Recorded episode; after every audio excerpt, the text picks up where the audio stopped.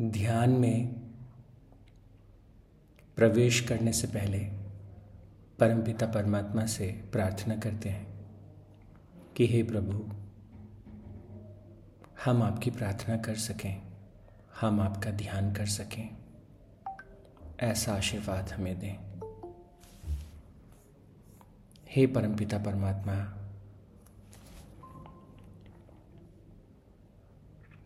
हम आत्म अवलोकन में प्रवेश कर सकें, ऐसा हमें आशीर्वाद दें। हे परमपिता परमात्मा, हम आत्म विश्लेषण कर सकें, ऐसा हमें आशीर्वाद दें।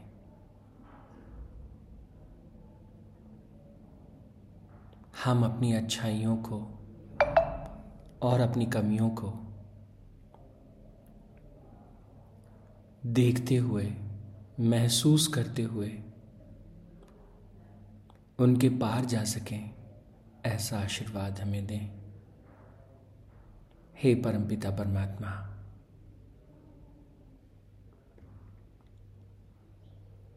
मोह के परे, माया के परे, हम जीवन को देख सकें, अपने आप को देख सकें। अपने आप में उतर सकें। अपने शुद्ध रूप को पहचान सकें। ऐसा आशीर्वाद हमें दें। हे परमपिता परमात्मा, सारे आवरणों को छोड़कर हम शुद्ध चेतना में प्रवेश कर सकें। बोध स्वरूप को जान सकें, महसूस कर सकें। हे प्रभु,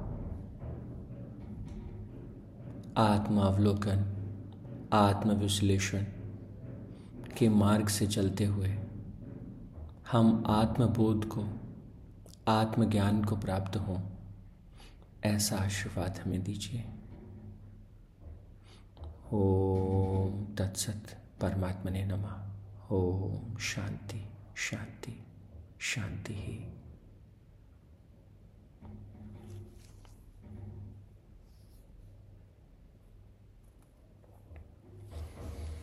तो परमपिता परमात्मा का आशीर्वाद लेने के बाद, उनका ध्यान करने के बाद, अब हम प्रवेश करेंगे गीता के जो महत्वपूर्ण श्लोक हैं, हम एक बार उनको देखेंगे।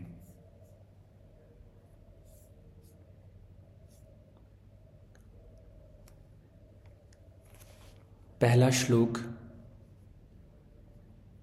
जो उद्घोष है, जो इस युद्ध का आगाज़ है, जो हमें एक इशारा करता है कि अपने भीतर देखिए।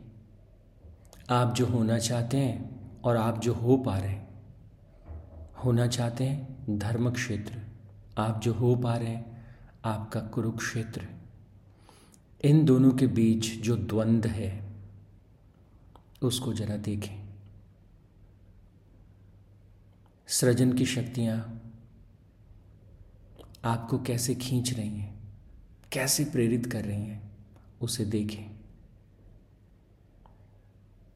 और आप ही के भीतर कुछ ऐसी शक्तियाँ जो हमें रोक रही उनको भी देखें। और जब हम ये जान लेते हैं कि हमारे भीतर ही वो शक्तियाँ हैं जो हमें रोक देती हैं, उस परम आनंद को प्राप्त करने से आत्म कल्याण को प्राप्त करने से, हर तरह की अच्छाई से, शारीरिक स्वास्थ्य की बात हो, मानसिक स्वास्थ्य की बात हो भावनात्मक स्वास्थ्य की बात हो, सामाजिक प्रतिष्ठा की बात हो, अर्थोपार्जन की बात हो, या आध्यात्मिक उन्नति की बात हो।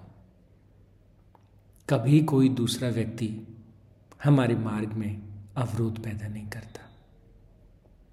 हमारे भीतर से उठने वाला अज्ञान, अविद्या, मोह, राग, द्वेष ईर्षा और ये सेना बहुत बड़ी है।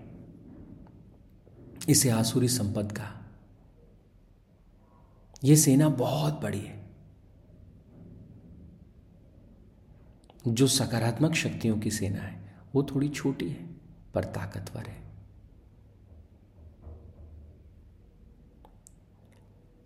तो सबसे पहली बात, युद्ध कहाँ छिड़ा है और किन के बीच छिड़ा है, इसकी स्पष्टता होना आवश्यक है।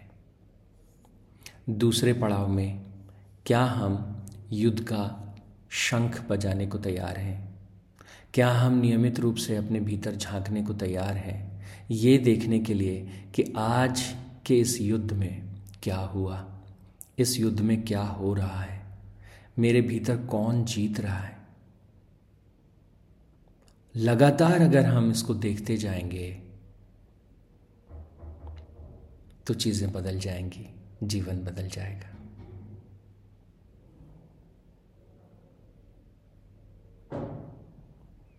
तो हमने युद्ध का शंख बजाया। और उसके बाद में भगवान कहते हैं कि किसके खिलाफ ये युद्ध कब बिगुल बजा दिया है?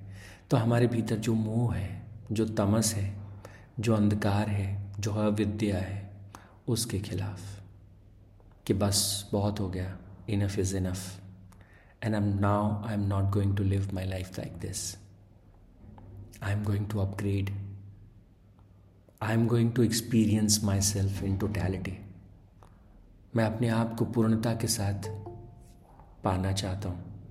मैं पूर्ण होना चाहता हूँ। तो इस भाव से भर करके हम प्रवेश करते हैं। अब इस युद्ध में अगला जो पड़ाव है, वो क्या है?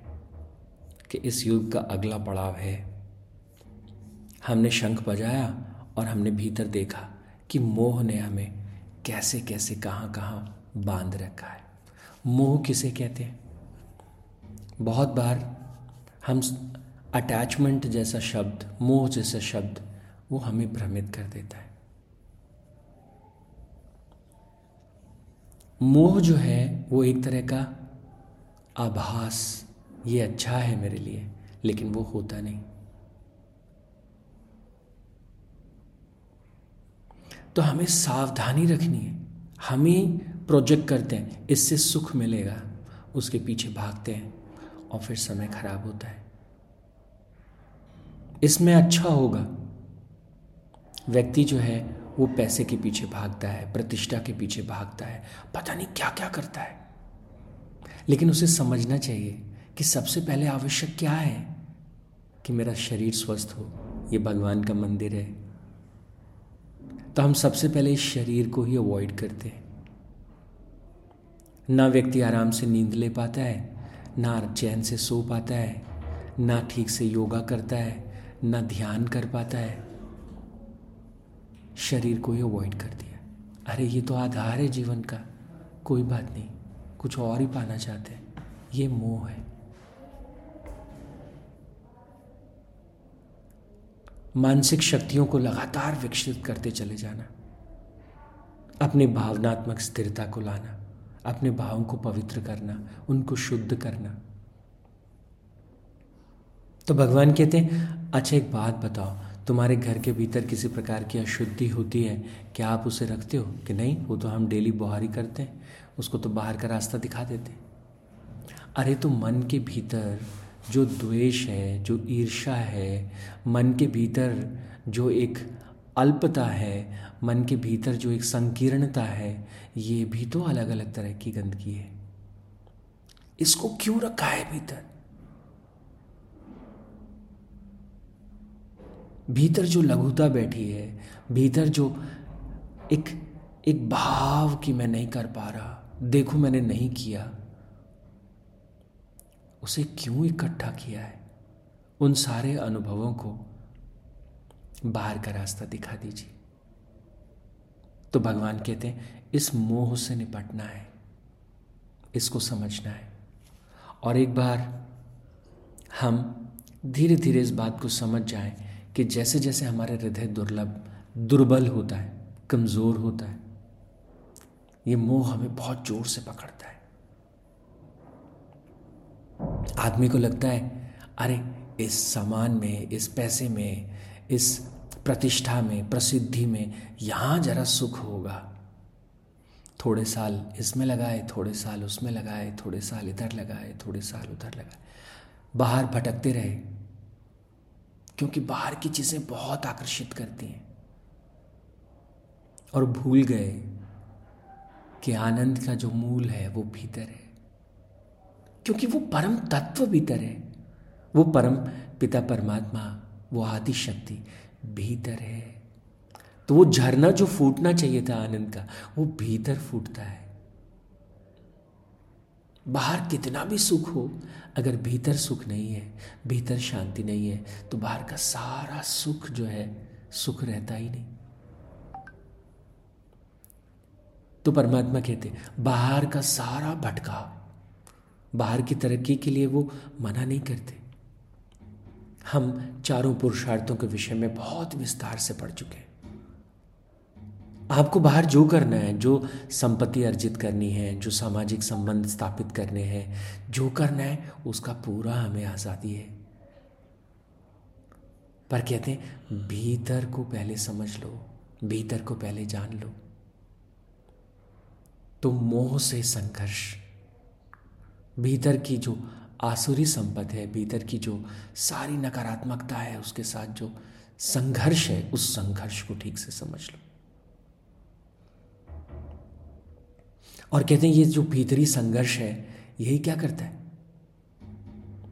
व्यक्ति जब नकारात्मकता से भरा रहता है तो उसका हृदय जो है, वो दुर्बल होता चला जाता है, कमज़ोर होता चला जाता है। इतना कमज़ोर होता चला जाता है कि सहन शक्ति खत्म हो जाती है, धैर्य खत्म हो जाता है। करुणा, दया, प्रेम, श्रद्धा, विश्वास सब खत्म हो जाता है। अकेला। बस।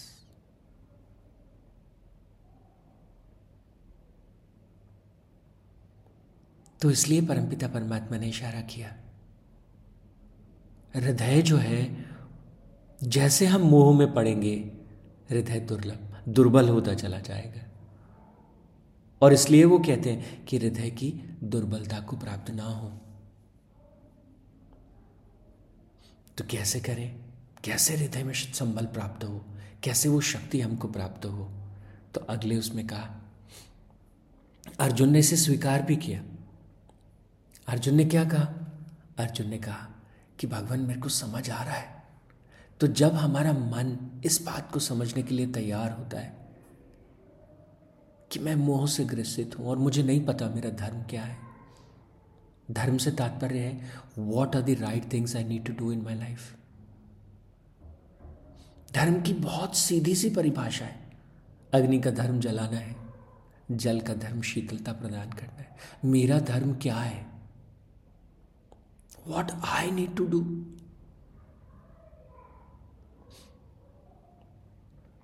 व्यक्ति जब अपना धर्म भूल जाता है तो भटकाव शुरू होता है। तो अर्जुन कहते हैं कि प्रभु मैं भटक रहा हूँ। अर्जुन, जो मन का प्रतीक है, मन जब इस बात को एहसास कर ले कि मैं भटक रहा हूँ, और ये भटकाव मुझे कहीं लेके नहीं जाएगा तो वो क्या कहता है? कहते हैं कि मैं धर्म से हट गया हूँ, और मैं आपकी शरण में आता हूँ। हे परमपिता, परमात्मा मैं आपकी शरण में आता हूँ। मैं आपका शरणागत हूँ। मुझे मार्ग दिखाएँ। और ये सबसे बड़ी क्रांति है। जब भीतर मन जो है, वो ये कह दे कि हाँ, बहुत हो गया। ये पल आता नहीं आसानी से। जन्म जन्मांतर तक भी मन भटकता रहता है। तब भी एक क्षण आता नहीं। दिखाई देता नहीं, क्योंकि अज्ञान भरा पड़ा है, अविद्या भरी है, मोह भरा है ईर्षा है। बहुत सारे आसुरी संपत्ति जो है उसको ढक के रखती है तो शरणागत होना अपनी आत्मा के सामने, अपने आप को समर्पित कर देना कि मैं आपकी शरण में हूँ। ये आसानी से होता नहीं तो ये कैसे होगा? तो ये कब होगा? इसके लिए क्या करना होगा? तो इसके लिए परमपिता परमात्मा क्या कहते कि श्रद्धा, आत्मश्रद्धा, गुरु के प्रति श्रद्धा, शास्त्रों के प्रति श्रद्धा, अस्तित्व के प्रति श्रद्धा। विशुद्ध प्रेम जब हमारे भीतर बढ़ने लगता है, स्वयं के प्रति, सबके प्रति विशुद्ध प्रेम, जब हम उससे भरने लगते हैं तो धीरे धीरे धीरे धीरे हृदय जो है, वो प्रार्थना की योग्यता को प्राप्त करता है।